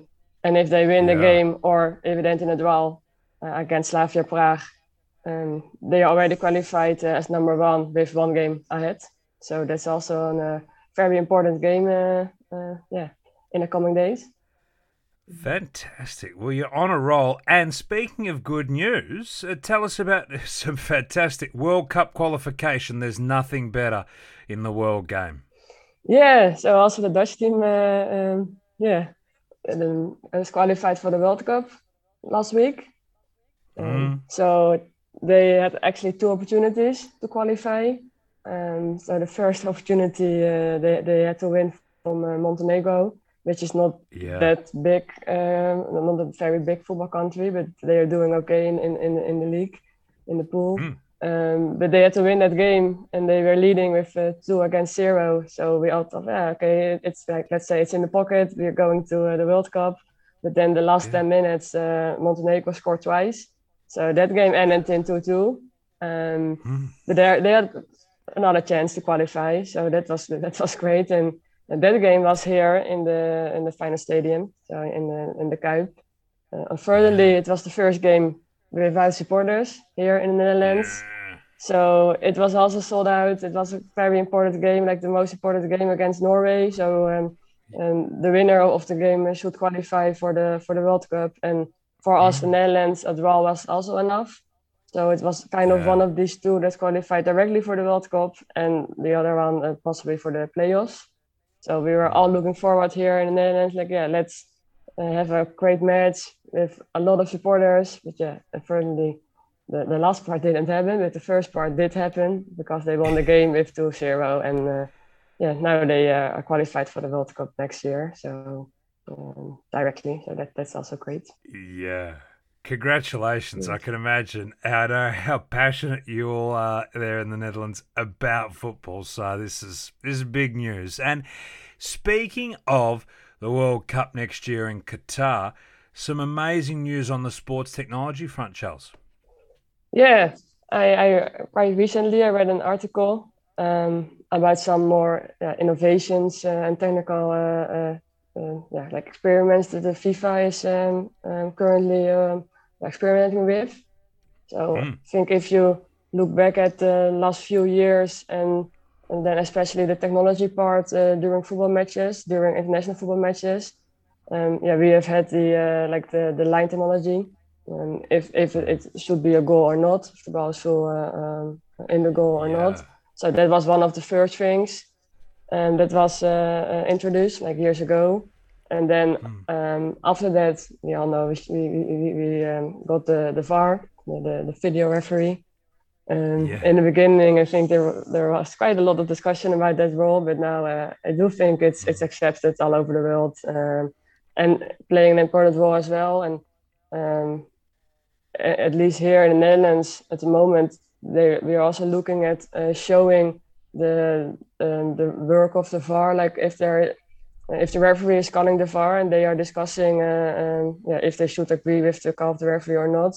Um, mm-hmm. if, if it's possible to show that in the stadium, um, to yeah, to to get the supporters more engaged. Um, yeah. So that's also one of the things that's that's coming, but that's not directly related to the World Cup, because yeah, the, the thing you're referring to for the World Cup, um, which is I do think quite re- revolutionary as well, is a robot linesman.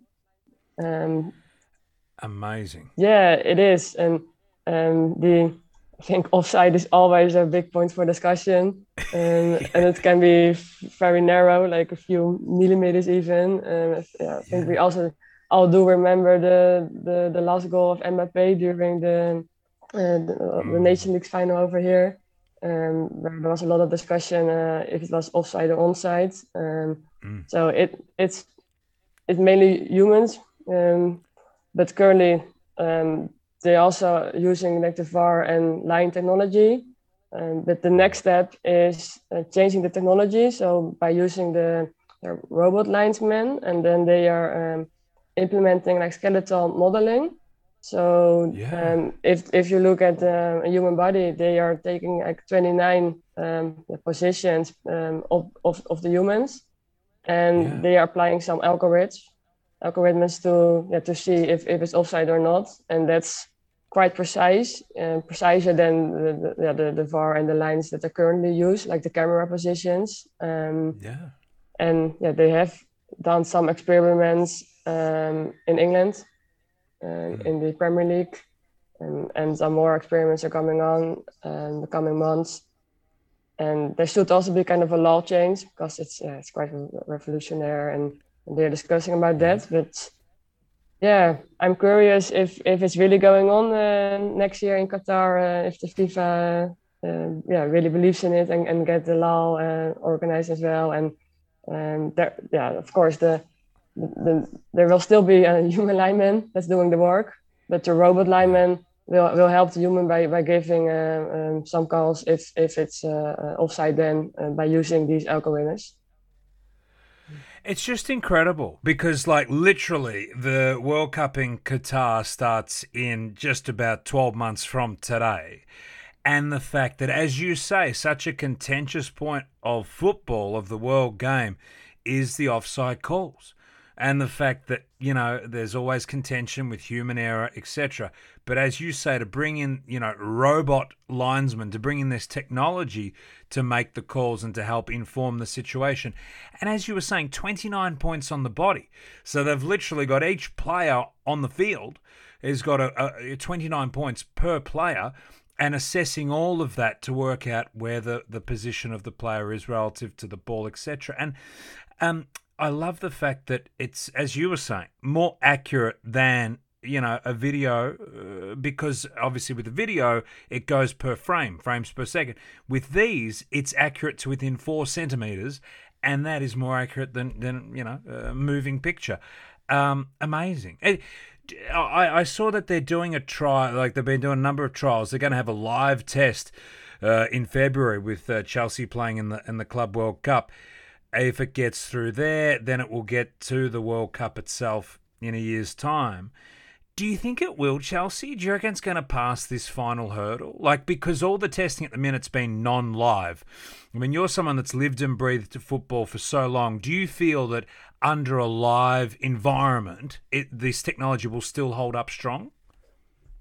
Um, yeah, I do think um, it, it should also take some time, like I said, uh, regarding the, the, the V A R, the video referen- referee. Mm. Um, but that's also uh, human involvement. So, of course, they are using cameras then for the for the V A R, but the, the final decision is made by, by a human.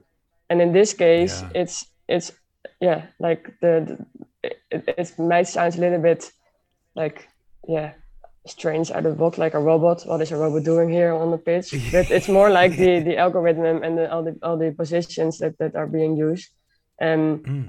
yeah, the, the, the game is, is developing um, a lot. So the the, the speed is, is even going, um, yeah, like it, it, it's going so fast, the, the, the ball possession of a team. And it, it's hard for a human to, to see everything and, and to, to make these important decisions. So it might also give a lineman more confidence. Like, if the lineman is thinking like, yeah, it's offside, but it's very narrow, and also they get a signal from, from like the technology that it definitely is, and the, I, I think it, it it can really help by making the the game um, so people really believe the lineman. Um, yeah. And of course, it should be they should trust it, and they should prove during this uh, trial at the uh, World Cup for clubs um, that it really. Uh, shows the correct results, because on the yeah. on the on the other hand, um, that's also the case if you look at changes or new technology. If maybe there's only one situation that the decision has made that's made by the robot is like yeah, very bad decision, and not talking about like centimeters, but maybe yeah, it's it's kind of easy to see that that it was offside, and the the, the robot lineman is saying it was onside. If that hap- if yeah. that's happening once, I think the The confidence of the supporters is, is also directly gone, and, and also for the FIFA. So um, yeah, it's yeah, it should work, and it it should, should take some time to to uh, to get the position, and, and the supporters are trusting it. But personally, I believe um, it's a good addition of the uh, the human lineman. Fascinating. Well, we'll see how it all plays out. Uh, Chelsea, thanks heaps for your time. Another magnificent update all the way there from the Netherlands, where we're sending Godspeed to you all, and hopefully things are back on track ASAP. Thanks heaps for your time, Chelsea. Bye.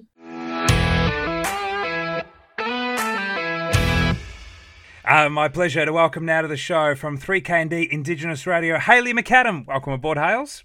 Hello, hello. Thank you. It's good to be back.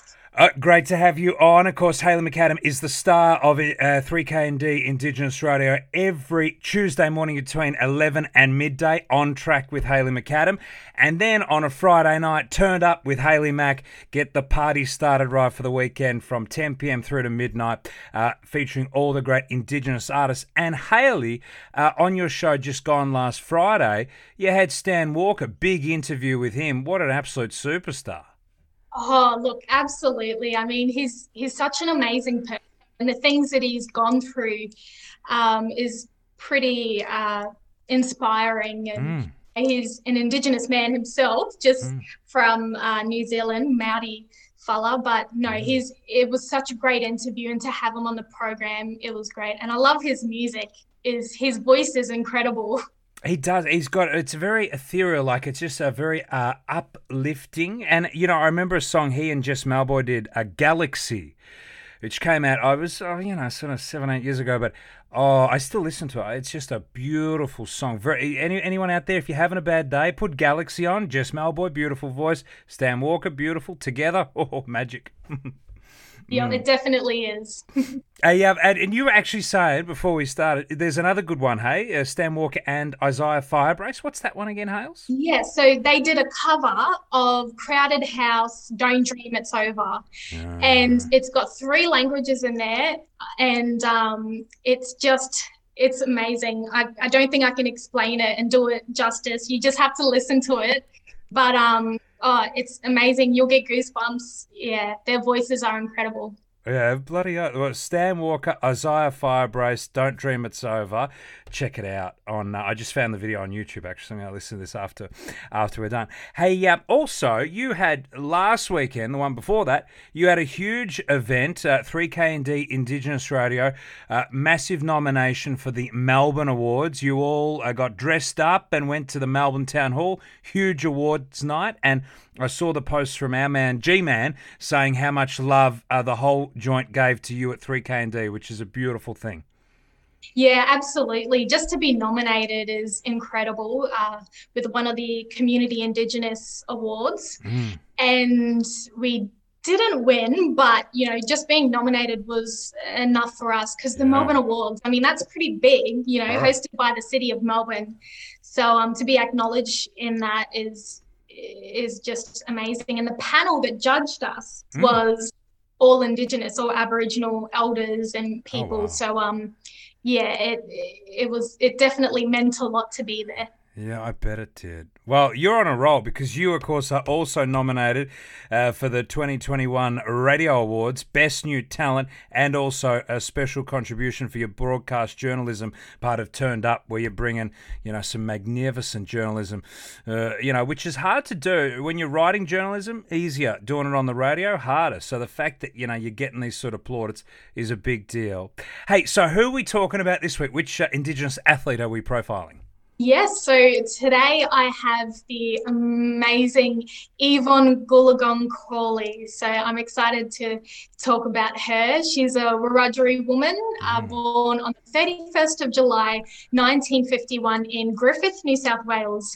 But she's a former world number one tennis player and crazy, you know, talented. Her achievements. Uh, so, so long. I mean, I could sit here for hours and talk about her, um, her achievements. Some of them, though, in her tennis career, she was ranked the number one player in the world in nineteen seventy-one and nineteen seventy-six. Mm. She's won ninety-two pro tournaments, was a finalist in eighteen Grand Slam single events. Winning uh, at Wimbledon twice, mm-hmm. the Australian Open four times, the French Open, and was uh, runner-up for four years mm. in succession at the U S Open. Mm. She's also won seven Grand Slam double titles, and in nineteen eighty, she became the first mother to win Um, since nineteen fourteen, which yeah. was, yeah, crazy. So she's represented Australia seven times in the Fed Cup, yeah. winning in seventy-one. Um, and she was also the captain from two thousand two until two thousand four, mm. um, which is, yeah, crazy. She's been awarded Australian of the Year back in seventy-one and Australian Sportsman uh, of the Year in seventy-two. And Queen Elizabeth uh, the Second appointed her as a member of the Order of the British Empire in eighty-two. So, um, yeah, she was made an official of the Order of Australia, which mm. is just incredible. But what I really love is that um, she has run the Goolagong National Development Camp for mm. Indigenous girls and boys. So, she, you know, she uses tennis and obviously sports, but mainly focusing on tennis as a vehicle to promote better health, education and employment within the Indigenous uh, communities. So the program was actually awarded school scholarships, which was yeah, right. by uh, university scholars, tennis players, coaches and, yeah, um, yeah sports administrators. So, um, but, yeah, she's achieved a lot and, you know, obviously using that as a tool to help the younger generation, which is very inspiring. Yeah, absolutely. As you say, like, you know, she's achieved so much in her own lifetime, but then to be able to use that platform to then help other generations, you know, everyone coming through is a big deal. Um, I saw, so she won her first French Open. She's only nineteen years old. Like nineteen. Yeah, nineteen. What the, like what the heck? That's amazing. It, like at nineteen, I'd done nothing. I barely get out of bed at nineteen. She's winning a French Open. What the, that's amazing. Ugh. Yeah, that's crazy. I'm like nineteen. Oh my goodness, that was like for me two years ago. Yeah, and... you're still young. You're lucky. Yeah, but yeah, I'm like, you've still got time. Do you play tennis? Well, look, I've always wanted to. I just never really got the chance. Um, never got had the opportunity, or mm. never really found a club in my area. But yeah. I've I've always wanted to though, and. Everyone always tells me, oh, you'd be good at tennis. Yeah. And I'm like, yeah, I'd be good at anything though. Yeah, that's it. That's the right attitude. Oh, we'll have to go for a hit one time. Well, I tell you, yeah. and, the, and the Australian Open is on, you know, obviously in Melbourne. It is, the atmosphere there is just sensational at Melbourne Park. So, um, and the other thing, Aisha, I noticed her winning record, eighty-one percent. So eighty-one percent of the time she walked on the court, she won. Like that's a amazing record, isn't it? eighty-one percent. Like, yeah, that's crazy. Oh, bloody amazing. Um, and as you mentioned, you know, her charity, um, so you can go to yvonne goolagong foundation dot org dot a u, or if you just put it in Google, it'll come straight up and it has all the details. And, and I like also, Hayley, her, her motto, dream, believe, learn, achieve. Um, and that's her life motto now. It's It's been adopted by her foundation. Dream, believe, learn and achieve.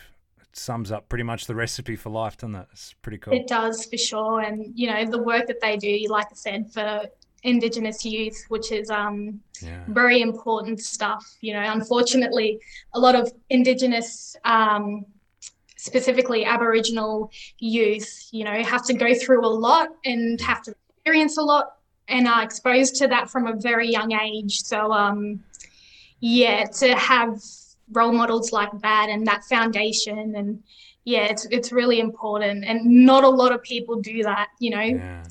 are wanting to help the younger generation and and see them succeed. Totally. Well, that's the and and sport and music, they're both powerful things, aren't they, to to you know, to help in that regard, you know, sport and music bring people together and get their creativity flowing and, you know, tap into that. And Um, of course, you know, that's the thing. We talk about our sports in this segment, and then you play all the music on three K N D, uh, fifteen oh three A M if you're in Melbourne, three k n d dot org dot a u, online anytime, and of course on digital radio right around the world uh, every Friday night. Check it out. Stan Walker was last week. I can't wait to see who you got on the show coming up this week. Uh, every Friday night between ten p m and midnight Eastern Daylight Savings Time in Australia. Hayley McAdam, thank you again. Thank you for having me. Well, that brings us to a close for another week. Thank you very much for your company here on Sports Cutting Edge. Catch you next week. You've been listening to Sports Cutting Edge for the Australian Sports Technologies Network. For more, jump online at a s t n dot com dot a u.